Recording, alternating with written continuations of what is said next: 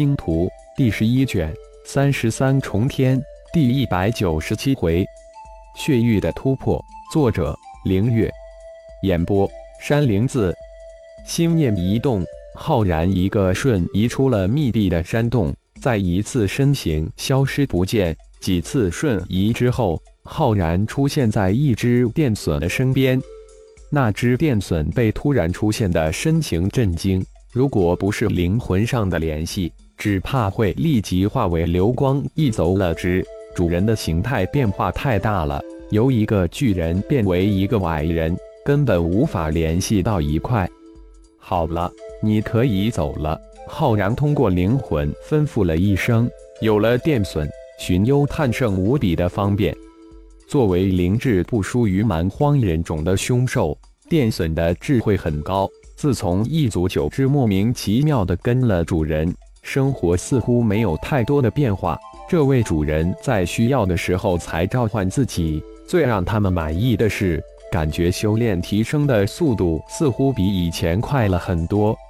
主人，我走了，随时等候您的召唤。电隼二号愉快地回了一句后。身化流光，瞬间消失在浩然的视线之中。蛮荒世界端世事神妙无比，浩然再一次的感慨道：无论何种凶兽都灵智大开。修真界的御灵宗中有一门神通，称之为兽通诀。如果他们进入蛮荒世界，绝对是大杀四方。可惜的是，蛮荒世界的凶兽，天外世界之人无法收服。蛮荒世界规则真是太神奇了，这难道就是亘古就有的地方保护主义的再现？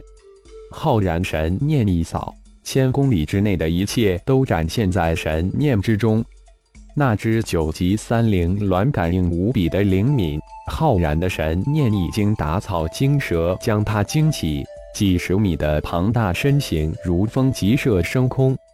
似乎有不长眼的玩意儿来到自己的地盘，升空的九级三灵鸾双眼光芒四射，在搜寻入侵自己地盘的生物。很久没人敢挑衅自己了。一一个小不点，很快就发现了天空之中凌空而立、一身白衫飘逸的浩然。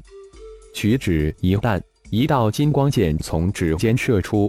流星一般向已经发现自己的九级三灵鸾射去，居然敢向自己动手！九级三灵鸾可是这一片区域的老大，当即大怒，双翅一扇，闪电向那小不点射去，一双巨爪一伸，直抓向那道金光剑。当金光剑被三灵鸾的巨爪抓灭，发出金属相撞的巨大撞击之声。三灵鸾没想到，小小的金光剑居然有如此巨大的冲击力，自己庞大的身形被那小不点那小小的攻击反震了一下，身形也为之一滞。浩然双手连弹，十数道金光剑接连射出，闪电一般向那庞然大物射去。虽说九级三灵鸾身具三色神光的神通十有八九。但浩然还是要确认一下，以免做了无用功。这些个金光剑根本奈何不了三灵鸾，只是为了激怒对方。果然，三灵鸾的爪、翅、嘴就用，将十数道金光剑或抓、或啄、或扇都挡住。虽然甚是轻松，但却被这连续不断击而来的金光剑阻挡住，闪电一般飞扑的身形。居然无法接近那小不点一样的蝼蚁，大怒，身形一晃，直线步行，就不信你能封住所有的方位。于是乎，三灵鸾那庞大的身形满天空闪转腾挪，向小不点扑去。浩然淡淡一笑：“你是空中的霸主，没错，但你能快得过我瞬发的金光剑吗？无论三灵鸾从那一个方位进攻。”无数的金光剑就会封住那一方之路，浩然的身形也飘逸如空中的精灵，让这只九级三灵鸾无论如何都无法近身。蝼蚁，你已经将我激怒到极点了！三灵鸾内心无比的愤怒，仰天长啸，头顶的三色灵突然三色闪动，终于忍不住了，可以确认了。浩然脸上露出胜利的笑容，心念一动，浩然的身形突然消失。那三灵鸾一眨眼，居然发现小不点在自己的眼前消失了。震惊之际，突然一股无比心悸的寒流袭上大脑。下一刻，九级三灵鸾庞大的身躯轰然自由从高空落下。心念一动，重力磁场神通瞬间施展出来。垂直下落，三灵鸾庞大的身躯突然轻若无物，瞬间漂浮在空中。浩然眉心之中一道金光射出，将三灵鸾的灵魂强行射出来，收入炼神塔中。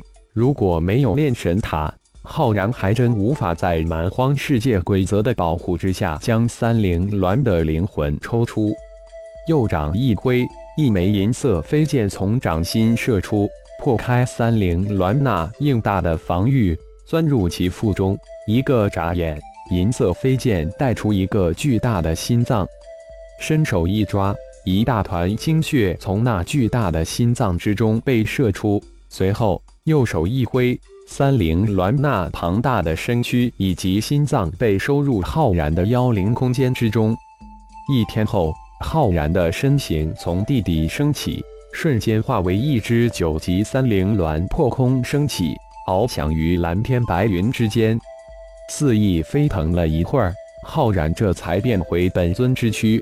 接下来只用了五天的时间，就封印足足三百三百只七八级的三灵鸾，让这片区域的霸主种群高端直接减少了一大半。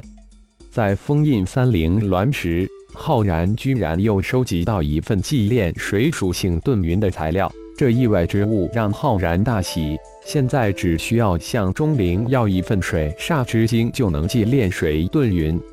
在返回的途中，又重新变化成顶天之身，并顺利的将水遁云祭炼成功。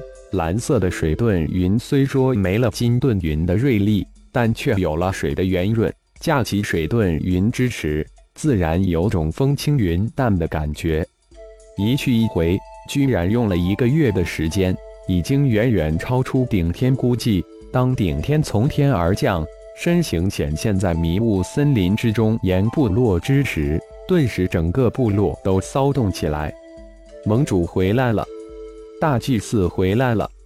顶天，一个熟悉的声音传了过来。紧跟着一个魁梧的中年巨汉从人群之中走来，义父顶天眼睛一亮，大步迎了上去。现在整个部落只怕只有义父顶峰喊自己的名字，自己出去一趟。没想到此龙战队已经将部落老弱病残都接过来了。好小子，真有你的，不愧是我的儿子！顶峰使劲地拍着顶天的肩膀，感叹万千。谁能想到，才不到二年的时间，自己这个义子竟然带领部落走到如此程度，太让人震惊了。回来了。这时，另一个声音突然响起，一股血腥阴森之气扑面而来。顶峰一个冷颤，立即放开自己的义子。身后这位声音平淡的主，自己惹不起。只需要听一听这主声音响起，整个部落都鸦雀无声，就知道这主的气场有多大。回来了，顶天立即感应出血麒麟的不美，这血腥之气不减反增，整个场面都有一种血腥阴森之感。虽然淡淡的应了一声，却通过灵魂通道问道：“一，怎么回事？”血域突破了，但却有些控制不住，十分的不妙。血麒麟暗中回道：“那赶紧回炼神塔修炼一段时间。”顶天回道：“好，我也是如此想法。”血麒麟一边通过灵魂回的，一边又说道：“大祭司，我需要离开闭关修炼一段时间。”“嗯，我送你吧。”顶天回道，脸上露出十分难舍的神情。自己部落中的所有人都知道。自己的崛起是依靠这位巫贤血大人，他是自己最大的靠山。在部落众人眼里，这血大人唯一看重的是大祭司顶天。部落之中，大祭司顶天也是唯一一个不畏惧血大人的人。血大人与大祭司之间的关系很繁杂，很玄妙，也很耐人寻味。血大人要离开闭关，没有任何人敢出声反对，当然大祭司也不敢阻止，而且要亲自送一送。瞬间，血大人化为一道血洪流光破空而去，紧跟着。大祭司顶天也化为一道金色光芒，直冲天际，只留下二千多目瞪口呆的顶盟之人仰望天空。飞天遁的之能，翻江倒海之威，顶峰喃喃自语。早在顶龙返回部落接自己时，就知晓顶天已经突破到天际，能飞天遁的，而且还生生吞噬了一个小世界。但亲眼所见，千百倍的震撼人心。父亲，顶战连连呼唤了几声，才将父亲的元神拉扯回来。呃，顶峰这才回过神来，满脸的震惊之色。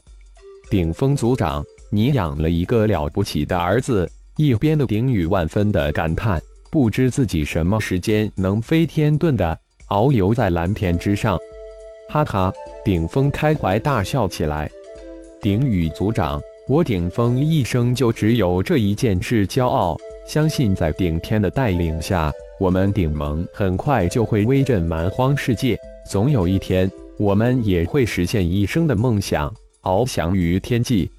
是啊，很是期待那一天的到来。顶宇也是满脸的笑意。顶峰族长，我昨天的提议，你认为如何？顶宇老哥，我非常赞同你的提议。也非常期待你看，择日不如撞日，今天正好顶天回归，晚上就举行一个部落联欢。好，感谢朋友们的收听，更多精彩章节，请听下回分解。